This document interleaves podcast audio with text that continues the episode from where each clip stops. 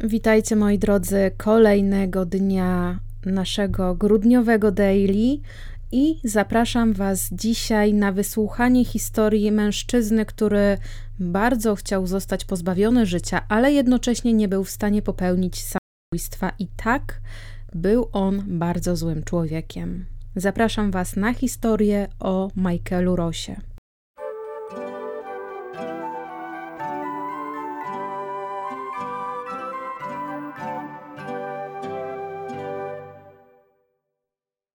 18 lat zajęło śledczym i wymiarowi sprawiedliwości Connecticut, żeby zamknąć sprawę, która zelektryzowała na wszelkie możliwe sposoby społeczność stanu w kwestii moralności i zasadności kary śmierci, żeby zakończyć życie dzisiejszego niechlubnego bohatera. Michael Bruce Ross przyszedł na świat 26 lipca 1959 roku jako zodiakalny lew w mieście Putnam w stanie Connecticut. Prawdopodobnie kiedy Patricia Hilda Lane dowiedziała się, że jest w ciąży, Dan Grimm Ross musiał poczuć się w obowiązku, żeby poślubić swoją partnerkę. Źródła insynuują, że dopóki syn pary nie zaczął się materializować, to Danielowi nie w głowie była żeniaczka. Nie jest też niczym zaskakującym, że to małżeństwo nie było szczęśliwe. Ojciec Michaela zajmował się hodowlą kurczaków i pochodził z Brooklynu. Natomiast matka Michaela unikała tego życia na wsi jak tylko mogła, ponieważ w jej odczuciu nie było ono wcale sielskie ani anielskie, a trzeba było zakasać rękawy i brać się do pracy od bladego świtu do późnego wieczora. Michael był najstarszym ze wszystkich dzieci. Miał on dwie siostry oraz dwóch braci. Patricia w przeciągu pięciu lat urodziła czwórkę dzieci, przeszła dwie aborcje i zdecydowała się wyjechać z innym mężczyzną w stronę Karoliny Północnej w pogoni za swoimi marzeniami z dzieciństwa, czasów nastoletnich.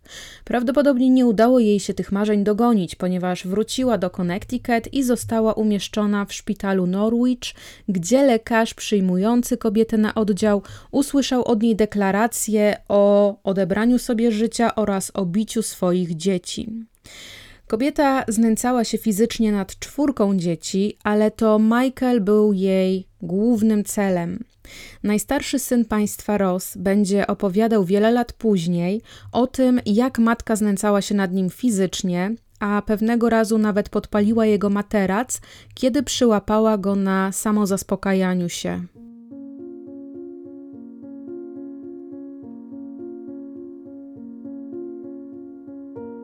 Jeden z wujków, który opiekował się Michaelem podczas nieobecności rodziców, miał też molestować chłopca. Osoba ta popełniła samobójstwo, będąc nadal w wieku nastoletnim. Tutaj dokładnie nie wiem, ile ów wuj miał lat, natomiast w chwili, w chwili śmierci tego opiekuna Michael miał lat 6. Pomimo tego, że Michael nie miał w pełni normalnego dzieciństwa, to także później będzie zaznawał, że ono było szczęśliwe. Bardzo cieszyło go to, że mógł pomagać ojcu na farmie, że mógł wstawać wcześnie rano i ciężko pracować. Bardzo cieszyła go praca ze zwierzętami. Kiedy Michael miał 8 lat, niestety musiał przejąć obowiązki wuja, który odebrał sobie życie.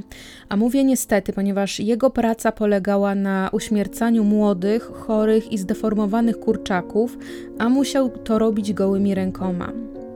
Chłopiec nie pamiętał złych chwil na farmie i dla niego to był styl życia, który bardzo mu się podobał. Ciężkie życie nauczyło go obowiązkowości, bo przecież to od niego zależało, czy kurczęta będą nakarmione. Tak samo jeśli chodziło o obowiązki popołudniowe. Chłopak nie mógł usiąść do posiłku, jeśli zwierzęta nie były oporządzone i nakarmione, a ewentualne rzeczy, które zepsuły się podczas dnia pracy, naprawione. Kiedy Michael poszedł do liceum, był tym synem, na którym ojciec najmocniej polegał. Dan wiedział, że jeśli zdarzy się tak, że będzie on musiał wyjechać na weekend, to Michael sobie świetnie poradzi z obowiązkami na farmie i Rossowi juniorowi podobał się ten stan rzeczy, że był dla swojego ojca podporą.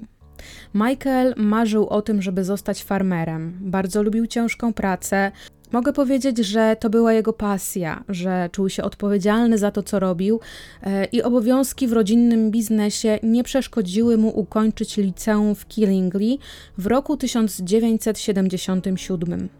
Potem swoje kroki skierował na Cornell University, gdzie studiował ekonomię rolnictwa. Wtedy jego IQ wskazywało na 120 punktów. Michael, tak jak jego ojciec, był konserwatystą.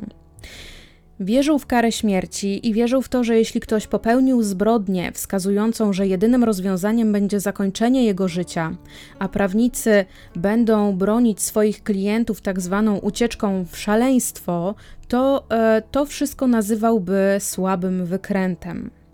Póki co był bardzo towarzyski, lubił wychodzić wszędzie, gdzie tylko mógł z paczką znajomych, lubił wszelkie aktywności studenckie, był członkiem bractwa Alpha Zeta oraz grupy czy stowarzyszenia Future Farmers of America. Jego cele życiowe prawdopodobnie nie różniły się w tamtych czasach od postanowień innych młodych mężczyzn.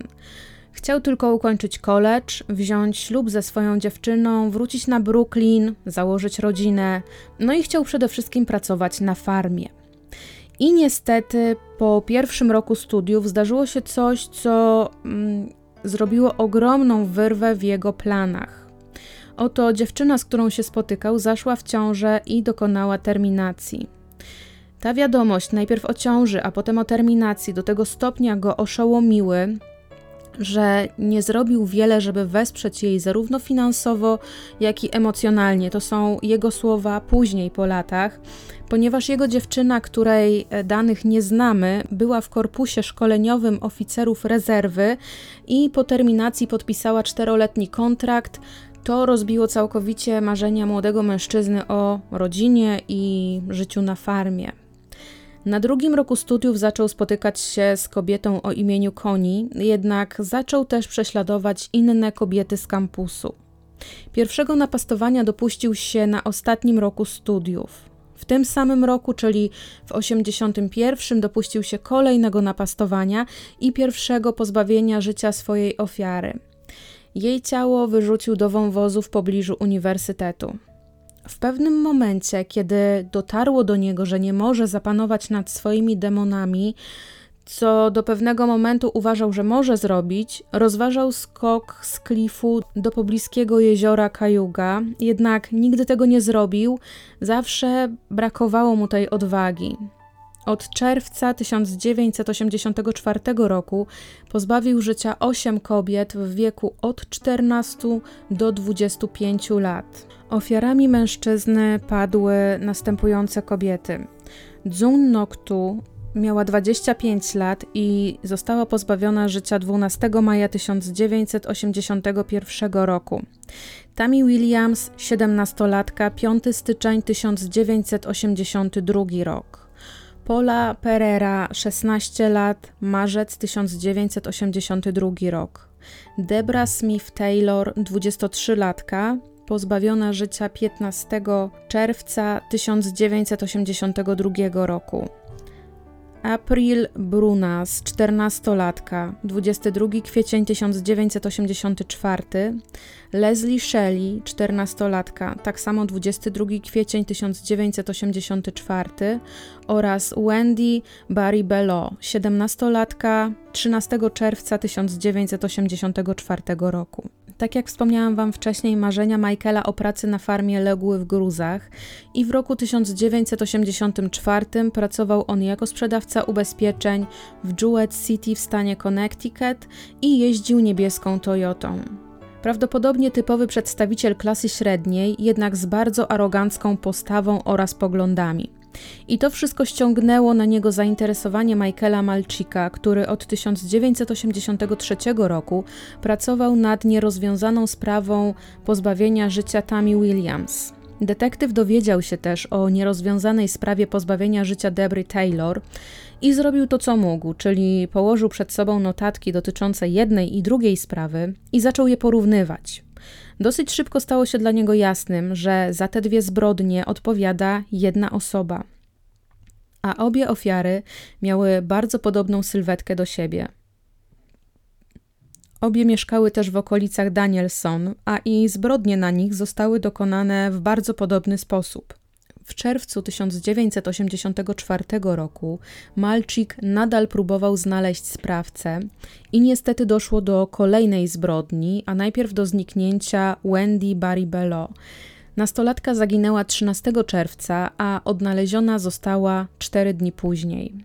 Kiedy sprawa śmierci Wendy nabrała rozmachu, pojawiło się kilku świadków, którzy zeznali, jak tego dnia za nastolatką jechał mężczyzna w niebieskiej Toyocie. I kiedy Malczyk, który był głównym śledczym w sprawie, sprawdził wszystkich właścicieli niebieskich Toyot w okolicy, no to pojawiło się w systemie 3600 mężczyzn. Jednak zawężenie kryteriów poszukiwania poszło dosyć sprawnie i już 28 czerwca 1984 roku śledczy pukał do drzwi domu Michaela Rossa. Tego samego dnia, podczas pierwszej rozmowy w jego domu, mężczyzna przyznał się do tego, że był dwukrotnie aresztowany za przestępstwa związane z napastowaniem kobiet. Oczywiście były to informacje, do których śledczy miał prosty i szybki dostęp, chociaż źródła niestety nie wskazują, czy Malczyk przyjrzał się dobrze pod tym kątem Michaelowi. W tym momencie śledczy zażądał, żeby Ross udał się z nim na posterunek. Michael powiedział, że owszem, ale najwcześniej to on może dopiero po 16, kiedy będzie po pracy. Na to Malczyk się nie zgodził. Chciał mieć jak najszybciej zeznania Michaela oficjalnie podpisane. Dalej Michael zapytał śledczego, czy może zadzwonić do ojca, czego śledczy odmówił. To znaczy, Michael mógł zadzwonić, ale dopiero po podpisaniu zeznań. W międzyczasie rozmowa została przeniesiona na posterunek policji i toczyła się przez kolejne cztery godziny. Śledczy rozmawiał w taki sposób z Michaelem, żeby ten myślał, że on jest jego przyjacielem, jego kumplem ze szkoły i że razem rozwiązują jakiś wyjątkowo skomplikowany problem. Pod koniec tej dyskusji Ross przyznał się do tego, że to on stoi za porwaniem, napastowaniem oraz pozbawieniem życia ośmiu młodych kobiet. Oskarżony będzie utrzymywał później, że śledczy celowo podkręcił i przekręcił pewne fakty, by w oczach wszystkich e, Michael wyszedł na jeszcze większego potwora niż w rzeczywistości był. Miał też przyznać się do jednej ze zbrodni jeszcze zanim policjanci odczytali mu jego prawa. Kiedy miał się przyznać do pozbawienia życia Wendy, miał być przetrzymywany rzekomo w areszcie bez powodu. Jednak pomimo tego, że Michael Ross był przetrzymywany rzekomo bez powodu, to był świadomy, że nie postawiono mu żadnych zarzutów. Michael opowiadał, że niewiele pamiętał z samych zbrodni, miał pamiętać same fragmenty tych zbrodni, a te fragmenty miał przedstawiać całkowicie losowo. Dlatego też podczas przesłuchań Michael Ross e, bardzo mocno fabularyzował i rekonstruował po swojemu to, co wydarzyło się podczas każdej ze zbrodni. 15 listopada 1985 roku mężczyzna absolutnie potwierdził, że to on jest odpowiedzialny za śmierć Tammy Williams oraz Debry Taylor. Na własną prośbę dostał dwa wyroki po 120 lat, które miał odbyć jeden po drugim, czyli w praktyce było to bardzo głębokie dożywocie. Proces rozpoczął się w budynku Sądu Najwyższego w New London i od pierwszego dnia wywołał ogromną burzę w całym południowo-wschodnim Connecticut. Obrońcy Rossa obawiali się, że negatywny rozgłos sprawi, że ich klient nie będzie miał sprawiedliwego procesu w sprawie sześciu pozostałych zbrodni i wnioskowali o przeniesienie procesu do sądu w Bridgeport. Swój wniosek podparli sondażem przeprowadzonym wśród opinii publicznej. Sędzia przychylił się do wniosku dotyczącego przeniesienia, i tutaj ciekawostka: uważa się, że to był pierwszy raz, kiedy e, sonda opinii publicznej i cały rozgłos przedprocesowy wymagały zmiany miejsca. Dwa lata po aresztowaniu Michaela Rossa, obrońcy wnioskowali o nieoskarżanie ich klienta o pozbawienie życia Leslie Shelley oraz April Brunias. Y, argumentacją było to, że nastolatki zostały pozbawione życia poza Connecticut, zatem te dwie zbrodnie nie powinny być brane pod uwagę podczas procesu.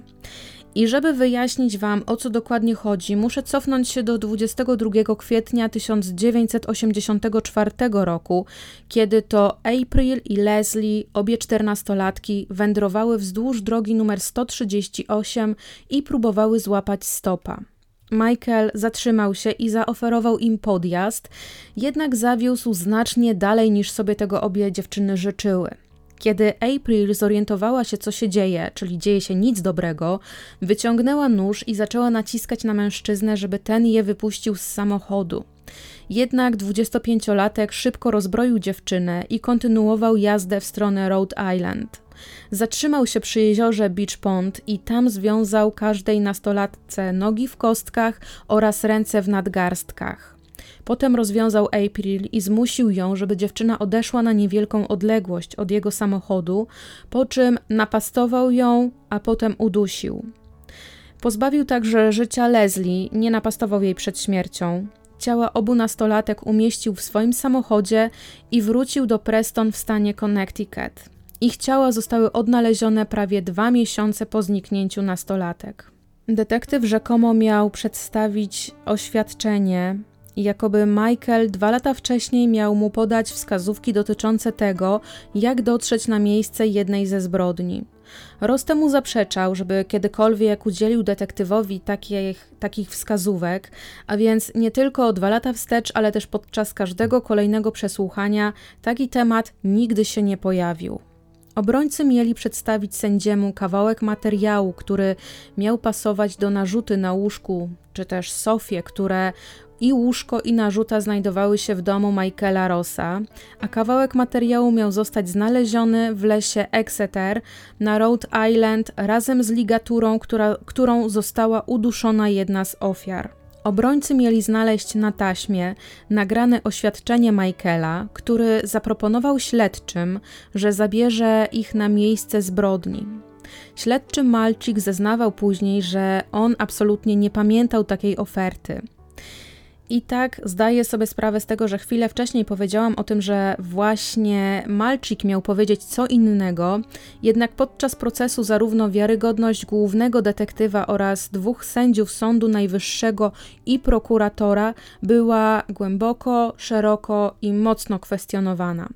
Pomimo tego, że sędzia Sądu Najwyższego Seymour Handel kwestionował prawdziwość zeznań i śledztwa detektywa Malcika, to jednak pochwalił go też, że nie chciał, żeby proces Michaela Rossa był rozciągnięty e, jeszcze bardziej i prowadzony w drugim stanie. To wszystko działo się podczas zamkniętej rozprawy, a kiedy proces przestał być tajny, Handel wycofał się całkowicie z krytyki śledczych.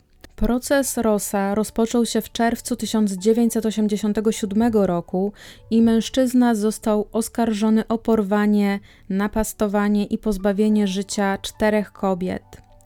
Robin Stawiński, Wendy Baribello oraz Leslie Shelley i April Brunas.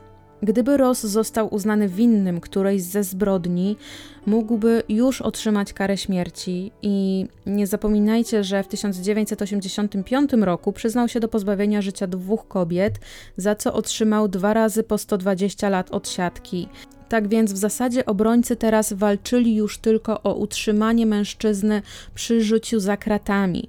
Próbowali robić to przez zadawanie pytań w stylu, czy to prawdziwy Michael Ross odpowiedzialny był za zbrodnię, czy może kierował nim jakiś głos w jego głowie. Jednym słowem, czy mężczyzna był poczytalny podczas zbrodni. Obrona zatem przy pomocy ekspertów wykazała, że oskarżony miał problemy emocjonalne i natury psychologicznej. Nie wyglądał też na pierwszy rzut oka jak typowy zimnokrwisty morderca ponieważ oto wszyscy przed sobą mieli nieśmiałego okularnika, który był inteligentny, elokwentny, aczkolwiek też innym razem wysławiał się wyjątkowo prosto i bez wszelkich e, zawijańców językowych. Przez cztery miesiące trwania procesu Ross podczas przemierzania korytarzu budynku Sądu Najwyższego w Bridgeport nie nawiązał z nikim kontaktu wzrokowego, i wyglądał tak, jakby chciał ukryć się przed całym światem. Przez cały ten czas obrońcy mężczyzny Peter Siliriego oraz e, M. Fred DiCaprio bronili swojego klienta, przedstawiając argumenty, że specjaliści ocenili Michaela jako mężczyznę niepoczytalnego, który przeżył wyjątkowo trudne dzieciństwo. To była jedyna deska ratunku dla uniewinnienia ich klienta. Ława przysięgłych musiała stwierdzić, że dzieciństwo Michaela jest okolicznością łagodzącą. Według obrońcy Petera, sędzia G. Sarsfield Ford miał dopuścić się rażącego uprzedzenia do jego klienta, co bez wątpienia miało wpływ na jego zachowanie i postawę na sali sądowej. W gazecie The Day of New London pojawił się artykuł o tym, jak to sędzia podczas procesu bardziej zainteresowany jest swoją korespondencją, obcinaniem paznokci, czy wręcz przewraca oczami, kiedy słyszy kogokolwiek z obrońców albo świadków zeznających na korzyść Rosa. Przykładem jest jego zachowanie z dnia 17 czerwca, kiedy to zeznawała siostra Michaela, Tina. Kobieta opowiadała o tym, jak jej brat dorastał w dysfunkcyjnej rodzinie, niekochany przez najbliższych. Zgodnie z tym, co później zeznało pięciu świadków, sędzia Ford zarzucił Tinę pytaniami w stylu: Czy kiedy byłaś dzieckiem, miałaś organizowane urodziny? Czy obchodziliście jako rodzina Boże Narodzenie? Czy dostawałaś prezenty? Czy byłaś w drużynie skautów? Czy chodziłaś do szkoły? Czy występowałaś w przedstawieniach szkolnych? Czy zdobywałaś w szkole jakieś nagrody? Czy rodzice przychodzili na wasze szkolne występy? Czy ojciec zapewnił dostęp do edukacji wszystkim swoim dzieciom? Dr Walter Borden, psychiatra, który także zeznawał na korzyść Michaela, opowiadał procesie, że sędzia Ford szeptał w jego stronę obraźliwe uwagi, gdy tylko on zeznawał. Inni obecni na sali sądowej potwierdzali, że kiedy dr Borden zeznawał, to sędzia przewracał teatralnie oczami i robił różne dziwaczne miny. Kolejny psychiatra, dr Fred Berlin, twierdził, że żaden lekarz nie był przez sędziego traktowany z szacunkiem i Berlin złożył skargę do Rady Rewizyjnej. Jednak dwa lata później Rada ustaliła, że nie ma dowodów, żeby ustalić przyczynę zachowania sędziego. Tym samym skarga została oddalona. Także adwokat Michael Satti zdobył trochę zainteresowania reporterów dzięki swojemu zachowaniu. Pod koniec procesu teatralnie padł na kolana, żeby pokazać ławie przysięgłych każdy jeden moment zbrodni, jakiego dokonywał Michael Ross. Natomiast cokolwiek nie robiłby sędzia na sali sądowej, jak i jakkolwiek teatralny nie byłby adwokat, ława przysięgłych podjęła decyzję. Fakt, że mężczyzna może być sadystą seksualnym, nie daje mu zezwolenia na to, żeby wychodził poza swoje mieszkanie i podrywał każdą kobietę, jaką tylko będzie chciał, a zwłaszcza nastolatki. Nie daje mu pozwolenia na to, żeby napastować je, a kiedy ów mężczyzna skończy, nie może im odebrać życia, jakby nic dla niego nie znaczyły. Po 86 minutach od rozpoczęcia narady przedstawiciel ławników odczytał wyrok. Winny a jego kara to śmierć. Kiedy mężczyzna wylądował w celi śmierci, lekarze zalecili mu branie leków przeciwdepresyjnych i przeciwlękowych. Jeden ze specyfików pomógł stłumić brutalne fantazje o napastowaniu, jakie w swojej głowie od lat miał Michael. Leki, które przyjmował, praktycznie zmniejszały wytwarzanie testosteronu do absolutnego minimum i wtedy Ross doświadczył pierwszy raz, prawdopodobnie od bardzo długiego czasu, poczucia jasności umysłu. I zaczął analizować, badać, rozkładać na czynniki pierwsze swoje zachowanie, swoje czyny i to, co go czeka, i miał nadzieję, że jego śmierć przyniesie chociaż pozorne zakończenie sprawy śmierci ich bliskich rodzinom. Od tego czasu zaczął aktywnie wypowiadać się przeciw karze śmierci, szeroko kwestionował działanie systemu sądowniczego oraz próbował kontaktować się z rodzinami swoich ofiar. Będąc w celi śmierci, nauczył się pisać alfabetem Braille'a i aktywnie wspierał projekt, którego założeniem było zapewnienie korespondencyjnego przyjaciela osobom będącym w sytuacji takiej jak on był. Ross udzielał wielu wywiadów, czym drażnił m.in. detektywa Malchika, który kwestionował prawdomówność Michaela, jeśli chodziło o temat rodzin ofiar. W 1994 roku Ross napisał listy do kilku gazet, w których ogłosił swoją decyzję w związku z rezygnacji z kolejnych apelacji, ponieważ oczywiście Michael składał apelację, a ostatnia, którą złożył właśnie w 1994 roku, została odrzucona przez Sąd Najwyższy. Pod koniec tego samego roku zdecydował, że czas zwolnić swoich obrońców, głównie dlatego, by rodziny ofiar mogły w końcu mieć spokój ducha, ponieważ ciągłe rozdrapywanie morderstwa ich najbliższych nic dobrego nie przynosi. A będąc ciągle na świeczniku, właśnie do tego prowadzi jego zachowanie. Dwa lata później 37-letni Michael Ross brał pełną odpowiedzialność za swoje czyny, jednocześnie jednak tłumacząc je swoją chorobą psychiczną i to, że to ona była odpowiedzialna za jego szał zabijania. Mówił o sobie, że nie jest złą osobą, a jedynie chorą osobą. Detektyw Malczyk jednak cały czas uważał, że Michael Ross robi to, żeby ludzie zapamiętali jego nazwisko. Chciał być znany, ponieważ miał być pierwszym więźniem skazanym na karę śmierci w stanie Connecticut od roku 1960. A robiąc to, co robił cały czas, podsycał ból rodzin swoich ofiar. W końcu głos zabrał sam dr Walter Borden, mówiąc, że pragnienie Michaela, by zakończyć swoje życie, stało się jego obsesją. To było jak perwersyjna ochota na to, żeby wreszcie umrzeć. Jednocześnie nie planował odebrać sobie życia samodzielnie, a oczekiwał wsparcia stanu Connecticut w tym działaniu. Choć z drugiej strony, być może obsesyjne pragnienie śmierci Michaela Rossa było efektem ubocznym jego przebywania w celi śmierci. W 2005 roku zatrudnił prawnika T.R. Poldinga, który miał być jego adwokatem, który miał za zadanie pomóc mu w wyegzekwowaniu od stanu wykonania tej kary śmierci. Jak sam ironicznie powiedział do swojej żony Polding, jeśli wykonam dobrze swoją pracę, umrze Michael Ross. Mijały dni, a Ross z adwokatem zaciekle walczył o swoją karę śmierci. Reprezentanci stanu Connecticut walczyli o ponowne przebadanie psychiatryczne mężczyzny, a obrońcy życia walczyli o to, żeby nie został mu podany śmiertelny zastrzyk, który miał zakończyć jego życie. W działaniach Michaela Rossa jedna jedyna ofiara, która przeżyła napaść mężczyzny w roku 1993, pani Vivian Dobson, wyraziła swój sprzeciw w sprawie uśmiercenia mężczyzny i opowiedziała się za tym, żeby on żył. 29 stycznia 2005 roku, zaledwie dwie godziny przed planowaną egzekucją, T.R. Poldingowi udało się uzyskać dwudniowe przesunięcie wykonania kary. Prawnik działał w imieniu ojca Michaela Rossa. Dwa dni później ponownie udało mu się wstrzymać wykonanie egzekucji, ponieważ otrzymał dokumenty, z których jasno wynikało, że jego klient nie jest umysłowo stabilny. Dokumentami była książka napisana przez Rossa, z której wynikało, iż autor cierpiał na zaburzenie, które miało dotykać więźniów osadzonych w celi śmierci. Jednak ostatecznie drugi sąd apelacyjny w Nowym Jorku oraz Sąd Najwyższy Stanów Zjednoczonych odrzucił apelację rodziny Michaela i wyglądało na to, że w końcu jego pragnienie ma się spełnić.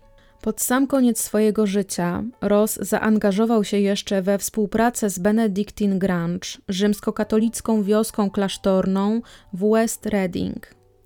Kilka godzin przed śmiercią Michaela odwiedziła rodzina mężczyzny oraz jego prawnik. Na to spotkanie w Osborne Correctional Institution w Somers skazaniec przyniósł ze sobą Biblię, filiżankę kawy oraz kilka cukierków. Jego ostatnim posiłkiem miał być indyk a la King z ryżem, mieszanka warzyw, chleb, owoce i czym, coś do picia. Przed otrzymaniem śmiertelnego zastrzyku został zapytany, czy chce złożyć oświadczenie, które będzie jego ostatecznym. Michael Ross odpowiedział tylko nie, dziękuję. O 2.25 rano, 13 maja 2005 roku, w wieku 45 lat, Michael Ross spełnił wreszcie swoje życzenie. Jego egzekucja była pierwszą, odkąd na Józefie Taborski została wykonana kara śmierci w roku 1960. Dr Stuart Gracian, psychiatra, który badał skazanego, otrzymał list, który napisany był przez Michaela Rossa. List datowany był na 10 maja 2005 roku. Był krótki, ale mocno wymowny. Szachmat. Nigdy nie miałeś szansy. Dziękuję Wam za wysłuchanie dzisiejszej historii. Standardowo zapraszam na jutrzejszy podcast. Pozdrawiam Was serdecznie.